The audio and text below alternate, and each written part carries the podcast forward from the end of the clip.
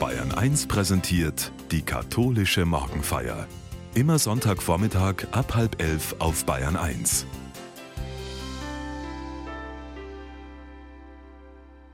Sollten wir Weihnachten nicht absagen angesichts der Krisenzeiten, die wir derzeit erleben? Die Erlanger Pastoralreferentin Monika Tremmel sagt, auf keinen Fall. Denn Weihnachten ist ein sehr realistisches Fest. Es beschönigt nichts und hält einen Schatz an Traditionen bereit, die überlebenswichtig sind für uns als Menschheit und für die Zivilisation. Wenn man hoch oben auf der Empore der Nürnberger Frauenkirche steht, dann kann man den Hauptmarkt und von dort den Nürnberger Christkindlesmarkt wunderbar überblicken.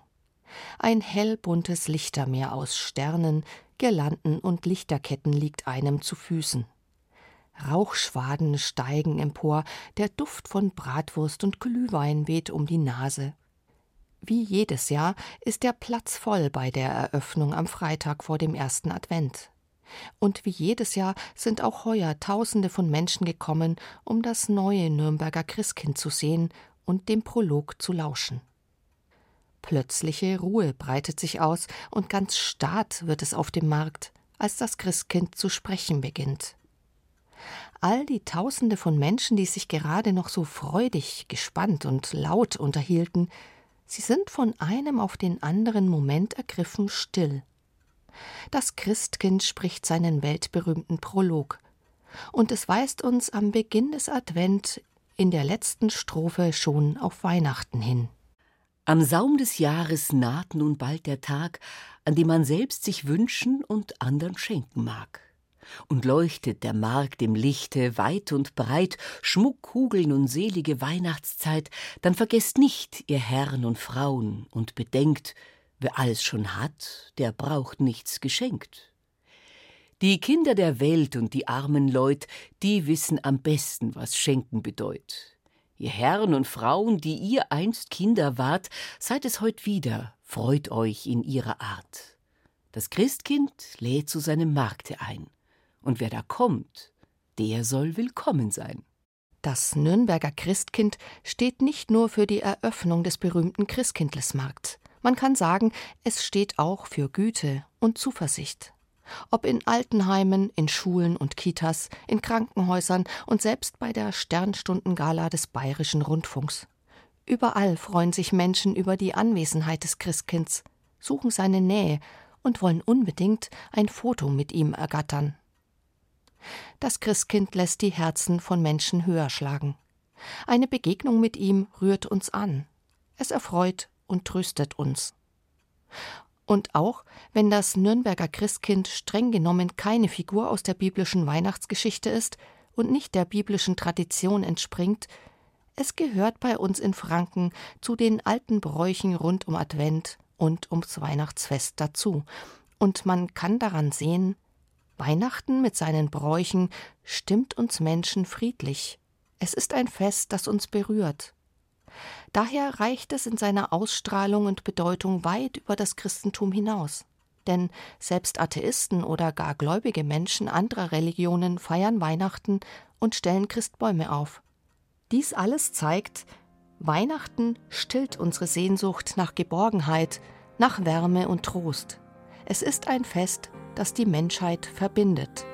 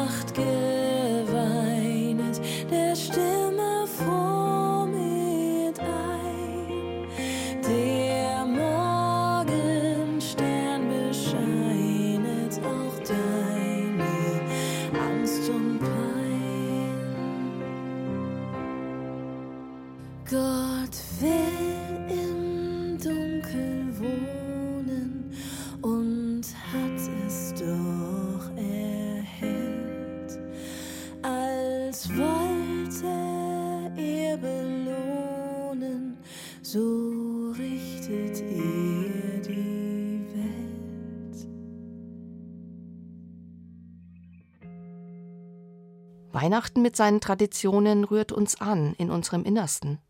Und in diesem Jahr haben wir Trost und Wärme noch nötiger als sonst. Denn angesichts der Umbrüche in unserer Zeit brauchen wir Traditionen, die Halt geben. Wir brauchen Rituale, die uns stärken und die uns in der Seele guttun.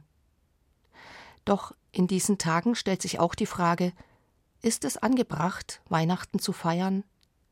Grausame Kriege in der Ukraine, in Israel und Gaza, Klimakrise, Flüchtlingsströme auf allen Kontinenten, ganze Länder sind unbewohnbar, Terror und Gewalt an vielen Orten der Welt. Ist es nicht zynisch zu feiern angesichts dieser Situation? Und was gibt es da schon zu feiern, wo dieses Fest doch vom Frieden handelt und von Menschlichkeit? Müssten wir Weihnachten nicht absagen? Der christliche Standpunkt ist an dieser Stelle ganz eindeutig. Er sagt, wir brauchen Weihnachten heuer mehr denn je. Wir können, wir müssen es sogar feiern. Denn Weihnachten negiert nichts von all dem, was uns ängstigt. Es gießt keine Harmoniesoße über die Wirklichkeit. Weihnachten thematisiert und verarbeitet die Zerrissenheiten und Polaritäten unseres Lebens. Wenn man die biblischen Geschichten rund um Advent und Weihnachten genau betrachtet, dann handeln sie von der Zerbrechlichkeit des Lebens, und sie handeln davon, wie wir in den Krisen der Zeit unsere Menschlichkeit retten können. Sie spenden uns Trost, sie geben Hoffnung und sie spornen uns an, selbst trostreiche, dankbare Menschen zu sein, andere aufzubauen und Orientierung zu geben. Dies hat sich auch der evangelische Pastor Ashraf Tanus zur Aufgabe gemacht. Seine Kirche liegt in Beit Jallah im Westjordanland. Über seine Arbeit angesichts der Situation im Heiligen Land sagt er Ich verkünde nur spirituelle Nachrichten, denn in dieser Situation heute gibt es so viele offene Fragen. Ich muss die Hoffnung wecken, lehren, wie man hoffen kann und lieben kann in einer sehr schwierigen Situation. Andere lehren, wie man hoffen und lieben kann in einer schwierigen Situation. Das ist die Aufgabe, die Christinnen und Christen im Advent und an Weihnachten haben. Theologisch und biblisch gesehen ist der Advent ja eine Zeit zwischen Hoffen und Bangen. Er ist jene Zeit, die die Tragödien und Abgründe unseres Menschseins thematisiert. Der diesjährige Advent hält uns bedrängend den Spiegel vor Augen, denn er sagt uns heuer Wir schaffen es nicht anders als Menschen, wir sind immer die gleichen, uns fällt nichts anderes ein als die immer gleiche trostlose Geschichte von Hass und Krieg, von Gewalt, Vergewaltigung und Zerstörung. Aus diesem alten Spiel kommen wir nicht heraus. Die Frage, die der Advent heuer an uns richtet, lautet daher Wie werden wir friedenstauglich? Worauf kommt es dabei an? Wofür können wir dankbar sein? Und was hat Bedeutung? Was Christinnen und Christen an Weihnachten feiern, ist die umfassende Heilung von Hass und Gewalt.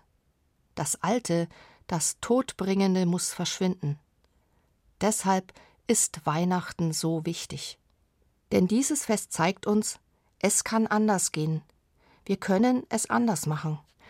Mit Recht statt Unrecht, mit Gleichberechtigung statt Unterdrückung, mit Bewahren statt Zerstören, mit Teilen statt Egoismus, mit Mitgefühl statt Ablehnung. Die trostreiche Botschaft von Weihnachten lautet Menschlichkeit über alle Maßen ist möglich, und deshalb dürfen und müssen wir heute Weihnachten feiern.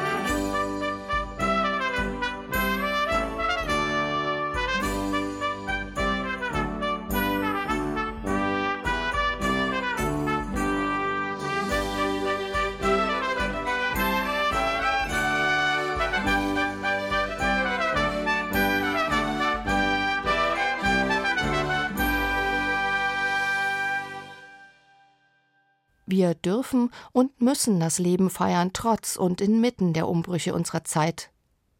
Denn es ist keine billige Vertröstung, sondern eine trostreiche Botschaft, die Weihnachten für uns bereithält. Darin hat das Weihnachtsfest eine so wichtige Funktion. Dieses Fest unterbricht unseren Alltag. Es lässt uns spüren, wie nötig wir Menschen die Schönheit und die festlichen Zeiten haben. Wir erlauben uns, freundlich zueinander zu sein. Wir muten uns einander zu. Wir vergewissern uns unserer Beziehungen in der Familie und unter Freunden, zu Kolleginnen und Kollegen, zu Nachbarn und Bekannten. Grußkarten werden verschickt. Wir sagen Danke für ein Jahr der guten Zusammenarbeit. Wir schätzen den Wert des Miteinanders und bringen ihn zum Ausdruck. Darin steckt enormer Trost. Und all das bringen Advent und Weihnachten hervor. Theologisch gesprochen können wir sagen, Weihnachten, wie es Gott versteht, feiert das Leben trotz all seiner Tragödien. Dieses Fest ist nicht naiv. Wir feiern in einer Zeit, in der es im Jahr am dunkelsten ist. Wir feiern in einer Epoche, in der wir als Menschen vor uns selbst erschrecken. Weihnachten weicht diesem Schrecken nicht aus. Die biblischen Geschichten rund um Advent und Weihnachten thematisieren vielmehr auch das Erschreckende, die Tragödien, die Unmenschlichkeit, die Menschen einander antun. Weihnachten ist das christliche Lehrstück darüber, wie wir Menschen in den Umbrüchen der Welt uns der Krippe annähern oder uns von der Menschwerdung entfernen können. Die Geschichten der Bibel rund um Weihnachten sind an dieser Stelle erhellend gut. Da gibt es die, die abweisend sind und sich verschließen und die nicht bereit sind zu teilen wie die Wirtsleute in der Herberge. Da gibt es Herodes in seinem Palast, der seine Macht sichern und das Neugeborene töten will. Und so lässt er alle Neugeborenen in Bethlehem umbringen. Da gibt es die Sterndeuter, die einen langen Weg auf sich nehmen und die nicht wissen, worauf sie sich einlassen, und die zur Krippe finden. Und da gibt es die Hirten, die nichts geben können außer sich selbst und die einfach nur dankbar sind für die Freude, die sie erfahren. Diese weihnachtlichen Geschichten handeln von Schwangerschaft und Geburt, von Armut und Großherzigkeit, von träger Gleichgültigkeit und entschiedenem Mut. Sie handeln davon, wie Menschen in Konfliktsituationen Verantwortung übernehmen, sich dankbar erweisen, sich nicht wegducken oder gar ihre Verantwortung delegieren. Es sind Geschichten, in denen das Geschehen in der Krippe in seiner nackten Bedeutung sichtbar wird. Alles, was es über Gott und den Menschen in christlicher Sicht zu sagen gibt, wird an der Krippe, wird in der Zerbrechlichkeit des Lebens sichtbar. Und vielleicht ist es ja das, was uns an Weihnachten anrührt. Vielleicht spüren wir, dass in diesem Fest mehr steckt als reine Folklore oder kitschige Oberflächlichkeit.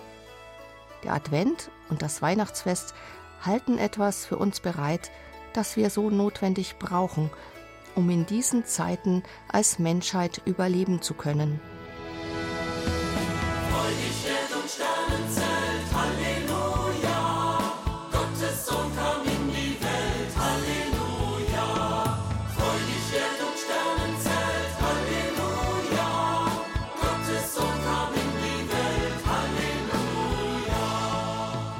Das Weihnachtsfest hält etwas bereit, was uns als Menschen überleben lässt.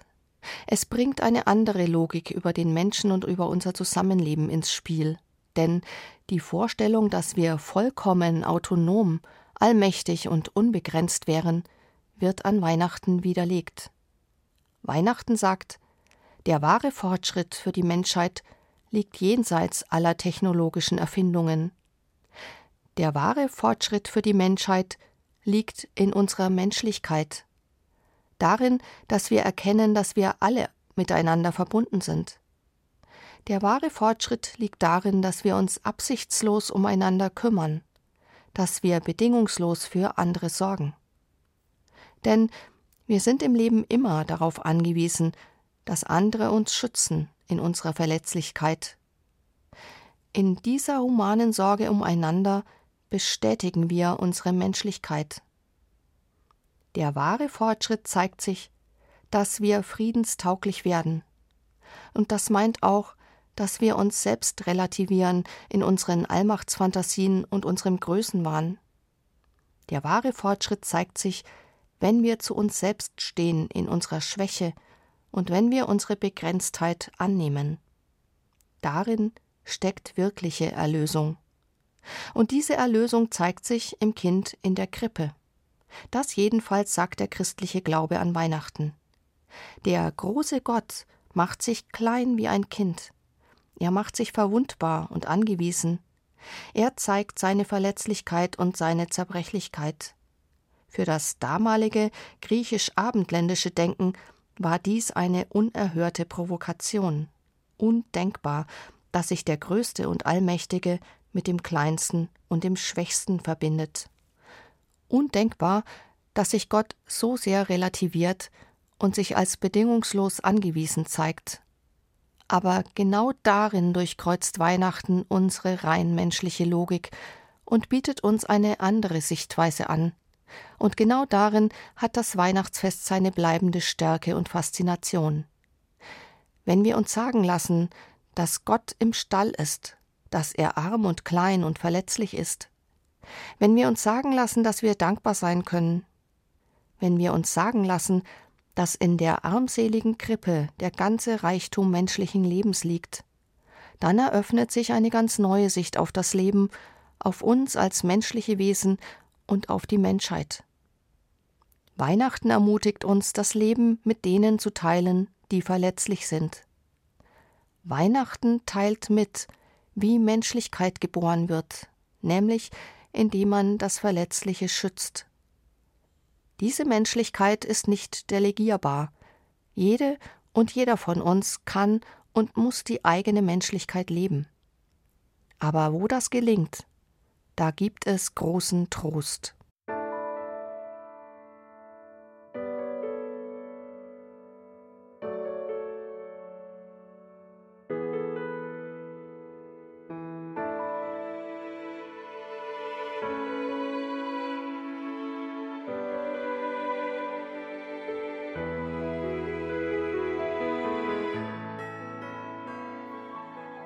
Der christliche Glaube von Weihnachten hält Wahrheiten über uns Menschen fest, die uns retten.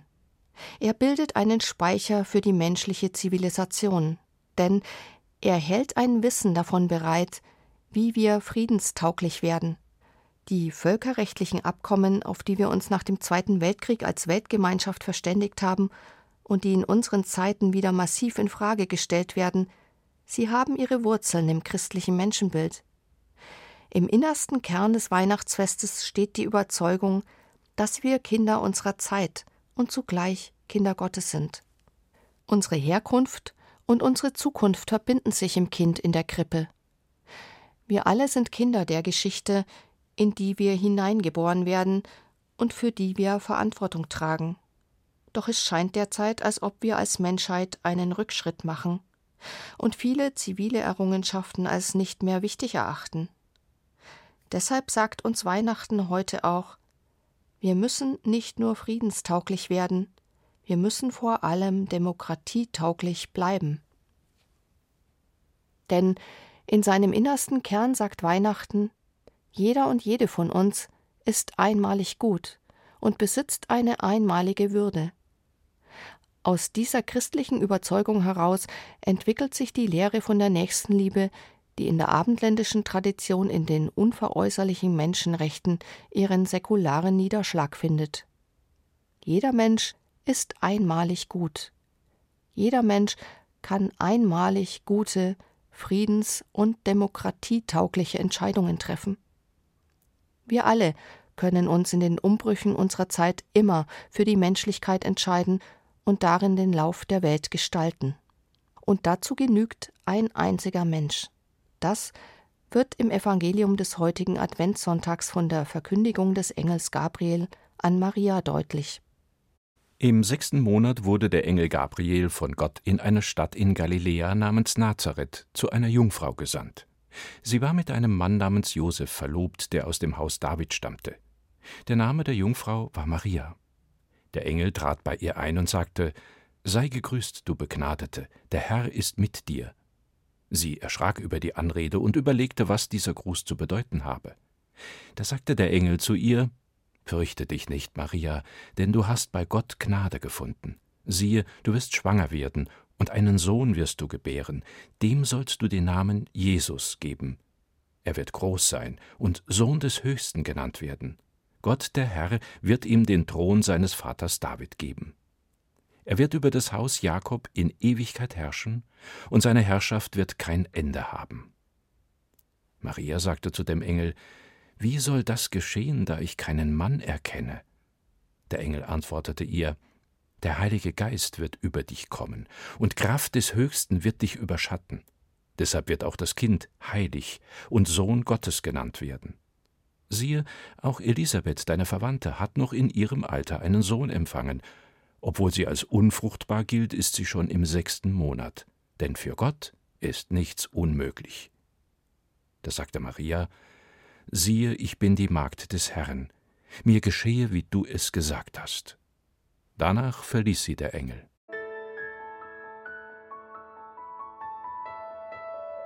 Freue dich, Jerusalem, Licht strahlt auf in Bethlehem,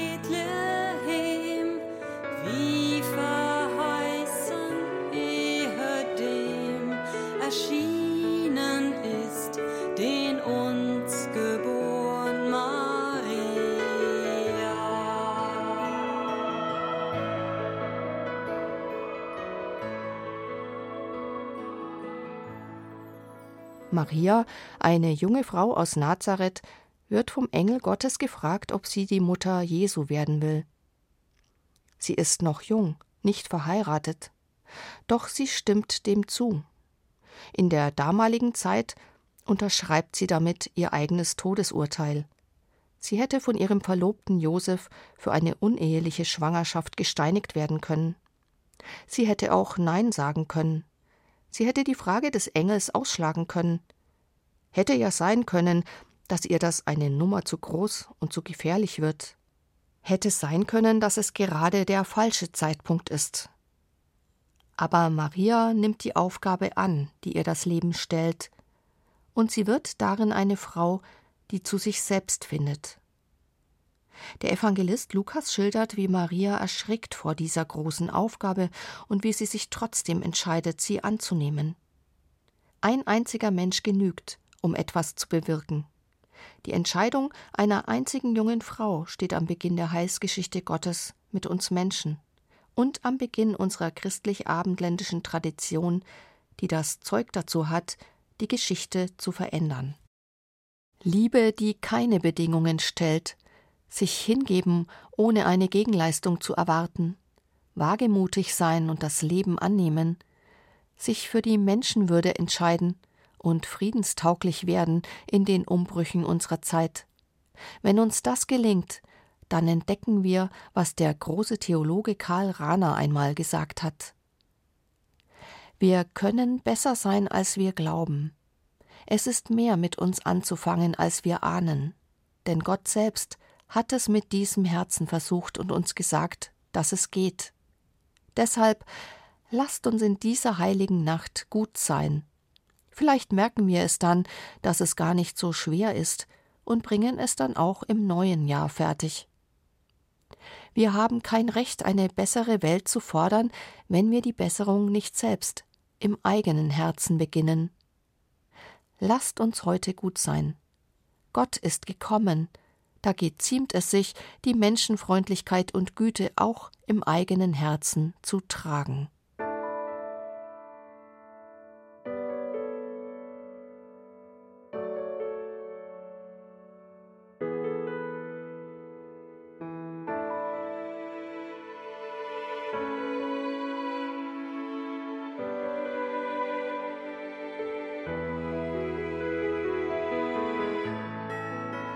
Menschgewordener Gott, du hast alle Menschen mit gleicher Würde erschaffen.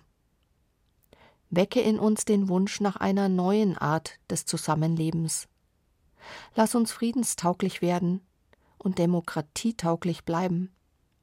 Sporne uns an, allerorts bessere Gesellschaften aufzubauen und eine menschenwürdige Welt ohne Hunger und Armut, ohne Gewalt und Krieg.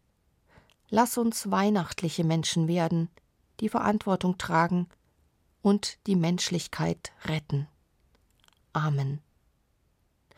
Liebe Hörerinnen und Hörer, wo und wie auch immer Sie heute Abend Weihnachten feiern, ich wünsche Ihnen und Ihren Familien ein gesegnetes und trostreiches Fest.